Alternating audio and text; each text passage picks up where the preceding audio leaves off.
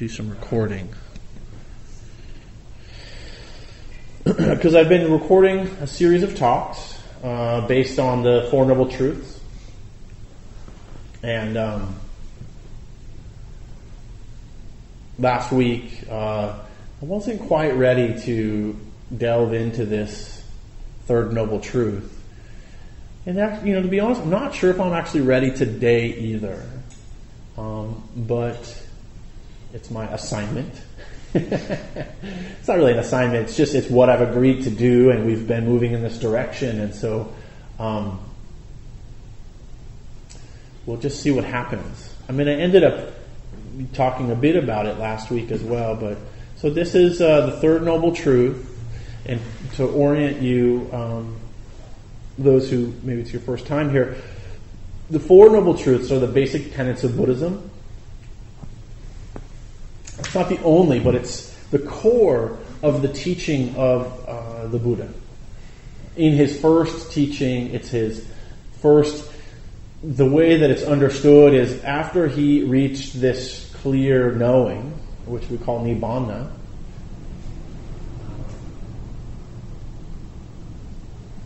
he contemplated the ability to kind of carry the message, like, how am I going to explain this experience to people?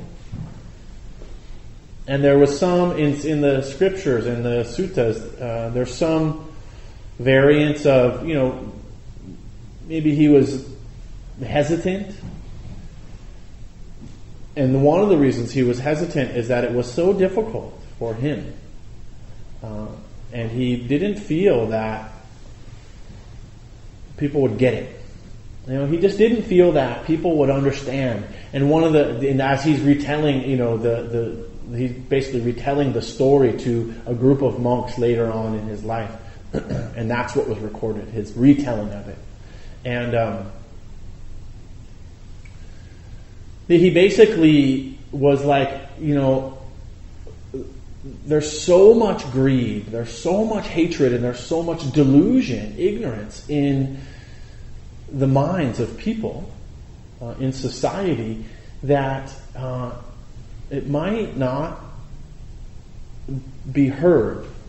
One of the ways that it was described is that there's folks with so much dust in their eyes, so not seeing clearly. And then, he came to this, out of compassion, really, he decided, there was these guys, these ascetics that I was training with, that weren't far off. They were pretty close, to the understanding, but they were just stuck in a rigid view. And he thought, if I'm able to communicate to them, maybe they'll be able to understand. And if they can be let go of the rigid view of asceticism, maybe they can get it. So he set out, and as he's formulating this talk, this teaching, or all that he kind of gained in this insight, really a series of insights. So he came up with this compact teaching known as the Four Noble Truths. And I think of them actually as Russian dolls. When I was a kid, I remember my sister had some. They're Russian dolls, and that there's one big Russian doll, and then you take that, and then there's another, and then you open that, and then there's, and then they just keep coming smaller and smaller and smaller and smaller and smaller. And so the first Russian doll that's kind of housing all of the teachings is the Four Noble Truths, and that the unpacking begins from the understanding of this first teaching, the Four Noble Truths. And they're considered noble because they're not absolute truths. They're noble, meaning worthy of investigation, worthy of contemplation, worthy of practice. And I find that really appealing, that they're not, this is the absolute truth, because it, would probably have been turned off. At the time, because anything absolute, matter of fact, the other basic tenets of Buddhism point to that there is no absolute, so just give that up. So the first noble truth, there is suffering, is an acknowledgement of the condition that we're in. There is suffering. Stop turning away from it. Stop avoiding it. And investigate, acknowledge, and investigate the suffering, that there is suffering. And it's not all life is suffering, which is a mistranslation that sometimes people say. It's more that there is suffering. Otherwise, why would we be drawn to practice? Why would he, Siddhartha Gautama, have set out to discover the end of suffering if there wasn't suffering? So the first thing was the acknowledgement of it. The second noble truth, and it's often thought to be the ailment, okay, if you look at it from a medical point of view or even scientific, the ailment is that there is suffering. And then there's a list of what suffering looks like. But ultimately, greed, hatred, delusion, cause of suffering. I'm sorry, suffering. Second noble truth, there's a cause. So there's a diagnosis. A diagnosis is that selfish and self-centered craving or grasping, attachment, is suffering, the cause of suffering. The third noble truth is the prognosis. There is a way out. There is a solution. This is where we're at in this series of talks, which is that the cessation of suffering is possible. There is a cessation of suffering. And that actually, that experiment that I gave during the guided sit was a little bit of an experiment of looking at the cessation of things. In my own practice, I'm jumping ahead a little bit, but that's okay. In my own practice, this was a very key understanding for me, insight for me to have, was to begin to see the ending of things and where between the ending and the beginning is where the mind often drifts into story or planning or memory. It's this, whether it's towards the ending or towards the beginning, and who really knows, and maybe it's the space in between. But it was a very helpful insight. And then also just that recognition of the ending of things. I think in our culture, and I think possibly in many cultures, there is a resistance to that. Let me just say, if it gets too cold, please feel free to, every window's open. So if you're a little chilly, maybe we can close a few if you're so inclined.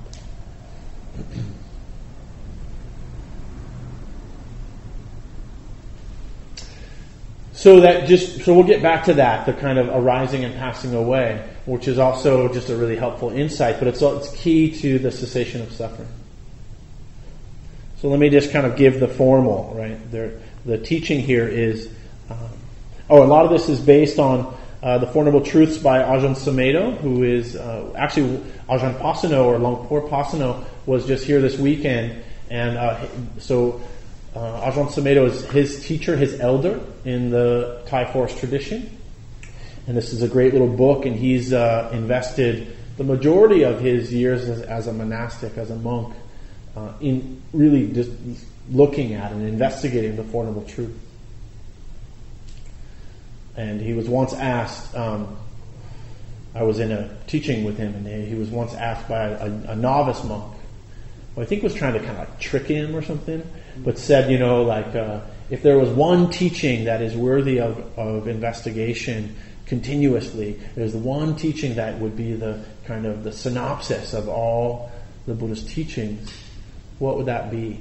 Or what is that for you? And without really a blink, Ajahn Sumedho said, he's big, he's got a big barely kind of voice, and he would say, the Four Noble Truths, of course. One could practice and investigate the Four Noble Truths for, a whole lifetime, if not more. And that caught my attention because at the time I was, really like starting to like, the Four Noble Truths, that's, grammar school stuff, right? And really the teaching is in anatta, this not self, and the unpacking of that. And, you know, I was unpacking the Russian dolls and I was wanting to see them all spread out, you know. And I think it's worthy to do that. It's helpful to do that. But then to come back to the beginning of these teachings, or the origin even. And so, actually, since that time, I'm not a scholar. I'm not scholastic, really, by nature. And so, I actually like really simple teachings and practices. I find those to be the most helpful for me. And one's grounded or rooted in experiential awareness. Ones that we can really kind of investigate. And so, for a time, I just saw the Four Noble Truths as this kind of list of things on the wall, you know. Oh yeah, there is suffering, and there's a cause of suffering, and there's a cessation of suffering, and there's a path. Oh, and the path, really pay attention to that, because that, you can really kind of unpack that, right? And I just kind of, they're just, a list. And this, what I like about this particular book, and Betsy just ordered a case of them, so we're having a case come soon. And I appreciate you doing that. Yeah. That the way that Ajahn Sumedho has talked about it as this is that there's steps, and each step is really an investigative, experiential practice. And so the talks that I've given prior are kind of elucidating that. So there is the cessation of suffering, of dukkha. The cessation of dukkha should be realized. The cessation of dukkha has been realized. So these are the kind of the three insights through all Four Noble Truths. The first is the recognition. There is the cessation of suffering. So seeing the cessation of things, all things, and then having some encouragement or faith or confidence that suffering also has a cessation. Just as sound ends, and emotions end, and relationships end, and jobs end, and lives end, all things come to an end. The cessation of dukkha should be realized. So there's this, that's the action part. We're not grasping at it as much as we're being available for it, I think, is the way I like to think about it. And then the cessation of dukkha has been realized. Now, that's kind of a lofty goal on some level. Realizing the cessation of dukkha, of suffering, is really what is thought about to be arahantship, or the step towards awakening, enlightenment, seeing very clearly. So I think that's true on one level. There's the mundane and the supramundane. There's the mundane, which is this kind of, how does this all fit in our daily life? And the supramundane is, how does it go beyond what we know, beyond what we can know, based on where we're at, right? So I like to think of the mundane in, like, can we see the cessation of suffering in little ways? Oh wow, my self-view, my self-judgment is way less. There's been some, and maybe moments of peace and ease. Another teacher, Buddhadasa Bhikkhu, talked about this as this clarity as little Nibbanas. So Nibbana on the supramundane is this kind of complete eradication of suffering. But little Nibbanas, little moments of freedom, can be mundane, can be seen, can be realized, can be recognized. We've all experienced them, actually. Unless you're just so caught in the suffering. Even in that moment of being able to let go of that obsessive thought or relationship or grief, there can be that peace and ease that can replace it or arise. Not actually replace it, but really it's like when we're not stuck here, then we make room for that freedom to arise. So there's that teaching in Buddhism that really, it's like we're already enlightened, fully enlightened, and we're just in our own way kind of a thing. So it's that my teacher Noah Levine talks about this is like an archaeological dig. It's an excavation process to find that which is already true and how that plays itself out. So the whole aim of the Buddhist teaching is to develop the reflective mind in order to let go of delusions. This is the whole aim. So this is the first Russian doll. To develop the reflective mind in order to let go of delusions. So we have to be able to concentrate and calm the mind to such a degree that it can actually be reflective. I love there's this teaching around the five hindrances where there's this analogy that the Buddha gave around when one stares into a clear forest pool and just sees the natural reflection of themselves, and that is this kind of clear seeing. But often anger causes the water to boil or to be obscured. Desire is like pouring dye in the water, and it causes it to be obscured.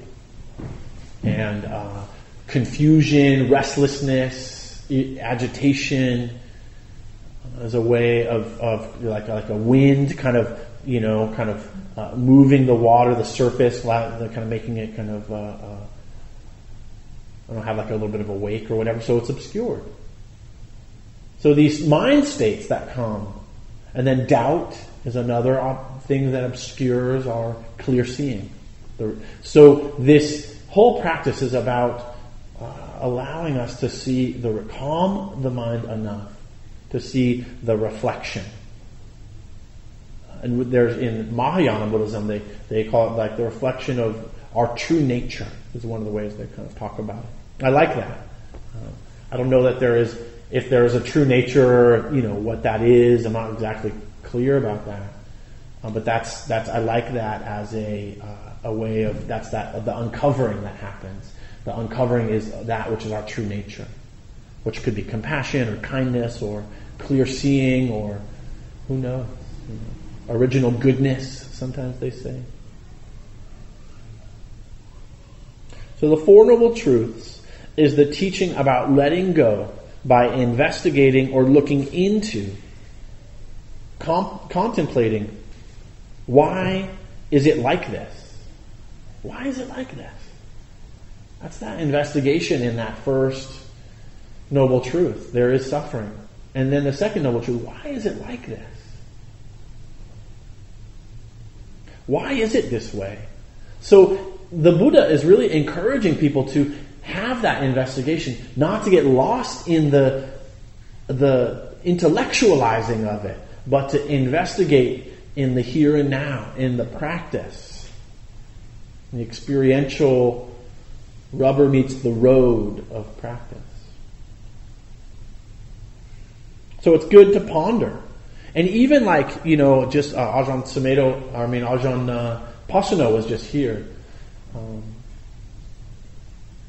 And it's good to ponder, like when monks are here or nuns and they visit, like, why do they wear robes? Like, why do they have that bowl? Like, why do they choose to live in the forest? It's actually, Ajahn Sumedho is saying, this is good pondering. And then to investigate why that is. So to ask or to read or to go to monasteries and experience it for themselves. Most monks and nuns are, especially in our tradition, very open to, and they get asked those questions all the time, and it actually helps them to reflect for themselves. I just guessed that actually. Just in the same way that anytime we're investigating something, we're reflecting on it for ourselves.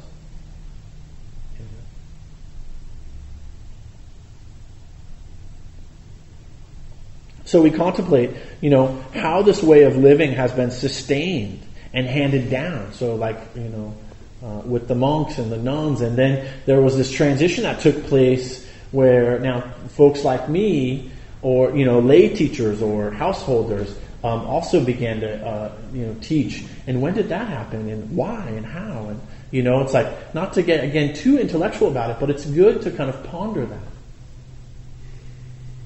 I'm not really sure how I became a teacher. It just kind of happened. Like people just kind of started shoving me on. And I was willing. There was some investigation for myself. It wasn't just thrust upon me, really. There was encouragement. And just like people maybe encouraged you to practice, and then you chose to take that on. And then you come back. And you try it out. So we reflect as we see suffering, as we see the nature of desire, as we, kind of investigate, or we look at the attachment to desire as suffering. So there has to be some kind of recognition of that at some point. Attachment to desire, or what we can call craving or wanting, is suffering. At some point we really have to acknowledge that in order to move forward. Kind of like we have to acknowledge that we're hungry in order to allow the hunger pains to both be there and not overcome our mind. So we might reflect, as we see suffering, as we see the nature of the desire, we might reflect on it. These insights can only come through reflection. They cannot come through belief. There's something in here about that I was trying to light.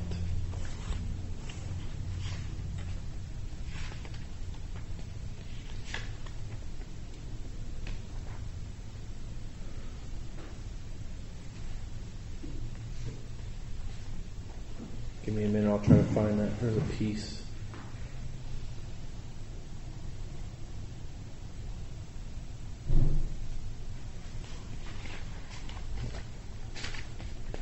Another half a second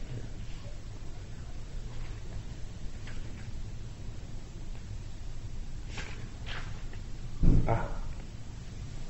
Okay, so this is from Ajahn Sumedho. We reflect as we see suffering, as we see the nature of desire, as we recognize that attachment to desire is suffering. These insights can only come through reflection, not through belief. You cannot make yourself believe or realize an insight as a willful act through really contemplating and pondering these truths. These insights come to you. They come only through the mind being open and receptive to the teaching. Blind belief is certainly not advised or expected of anyone. Instead, the mind should be willing to be receptive, pondering, and considering.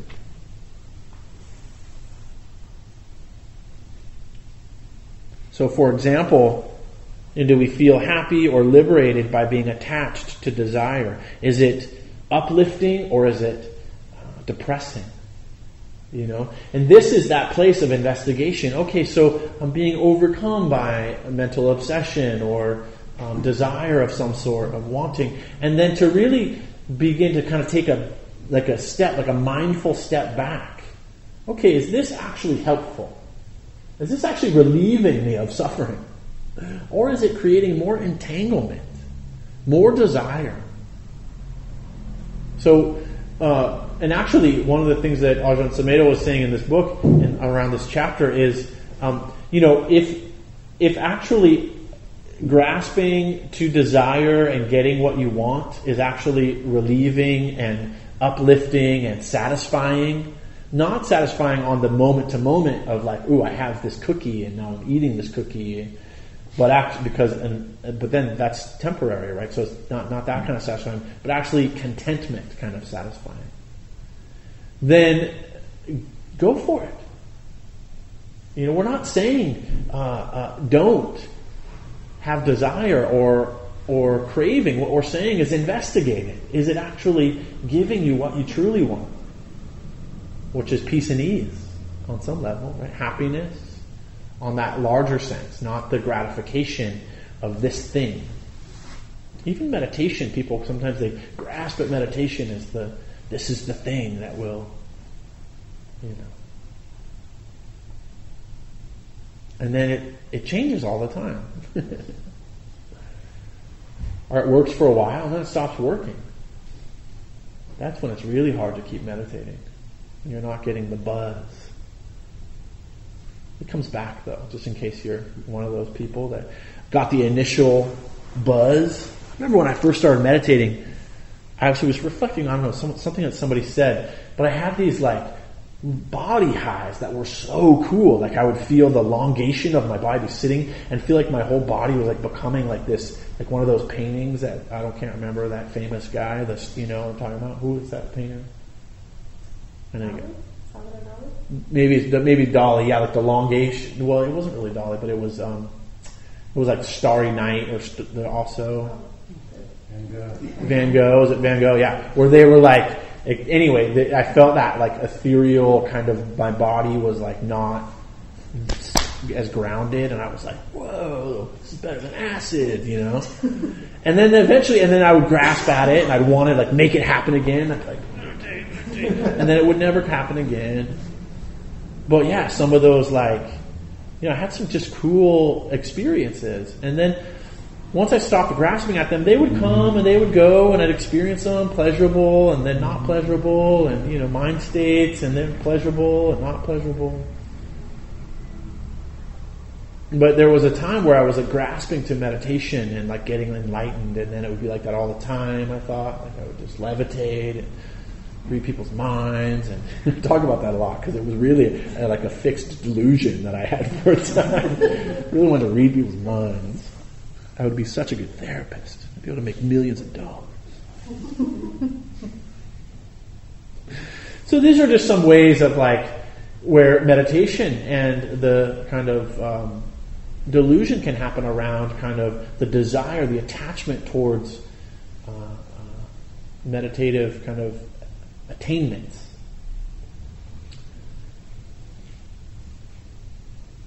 So this is all kind of pointing to the truth of impermanence. The main piece around the third noble truth is understanding the truth of impermanence, anicca. That, of course, suffering has a cessation because it has a beginning. And just as we were investigating during the practice, everything that arises passes away. And we can really investigate that. And we can read about it, and I've read about it, for a while, time and time again, and then just kind of dismiss it after a while. But no, really.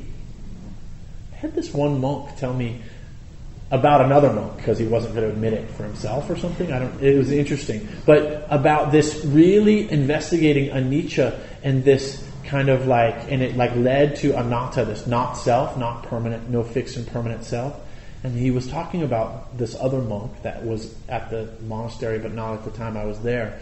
And he said that this one monk had become so kind of engrossed or investigative of this impermanent nature that he began to see that this is not fixed. His own hand was not fixed and permanent, and actually just bits of atoms and energy, kind of we can talk about that from a scientific perspective, but he was able to have this kind of real experience of that, insight of that. And that was really encouraged. I was I was encouraged by that. Again, there was a little desire of that sounds cool, So this investigation of impermanence, the truth of impermanence. Beginning and ending of things, right? Really paying attention to that. And particularly, and this was my invitation earlier, particularly as things are ending, what happens to us in our hearts and minds? Where does it go? Do we want to shut it away? Do we want to avoid? So slowing down that process and beginning to really see it. rather than just developing a method of kind of tranquilizing the mind with this or that. So I wrote tranquilizing, and then I was thinking of like tranquil, like, you know, when we're just trying to kind of be in that tranquil state of kind of meditative, you know, bliss perhaps, instead of just kind of tranquilizing the mind. But then when it autocorrect has tranquilize, like a tranquilizer, and I was like, oh, it's the same thing.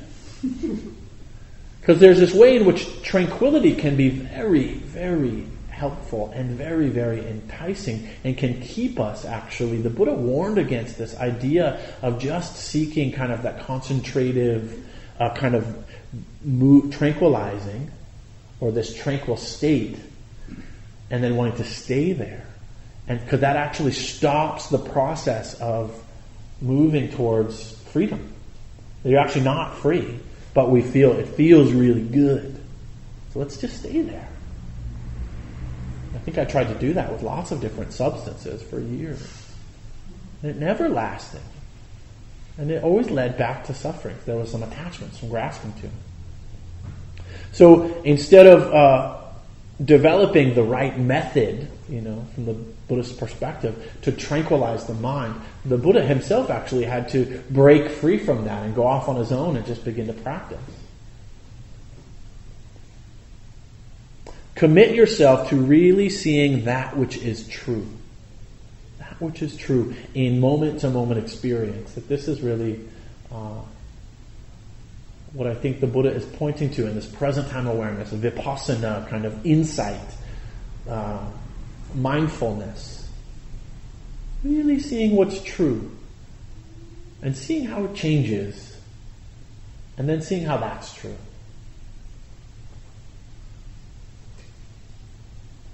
Wise investigation involves courageous effort to look deeply into things.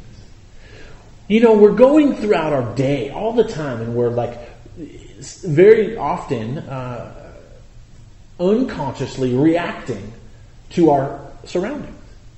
And then sometimes we're actually maybe half conscious about it, but we're still reacting. This is true for me too. You know, I mean, just because I'm sitting up here doesn't mean I'm any different.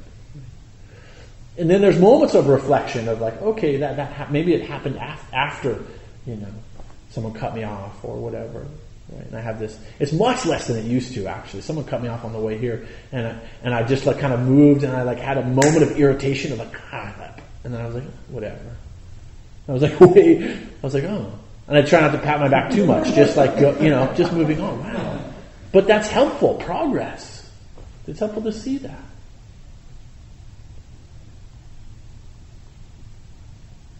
So again, I'll just say this much. I'm not talking about analyzing yourself and making judgments about, you know, why we suffer, why you suffer on a personal level. But that kind of like, can we look at what is arising, and can we begin to investigate, is this entangling or is this freeing? And if it's freeing, then how can we create the conditions to allow more freedom to take place without trying to, you know, tinker with it too much? So there's more on the cessation of suffering, about renunciation and, you know, relinquishing, even looking at mortality and the cessation. But I'm not going to get into that a whole lot, because that's like a whole other topic. I think the nutshell is that kind of investigative, reflective mind of what is this like, this moment? And how is it unfolding? And the ending of the last moment, and how's that fold over into this moment? It's just that's a ton, right? So maybe we'll end there. And I'll just thank you for your attention, participation. Thank you for listening.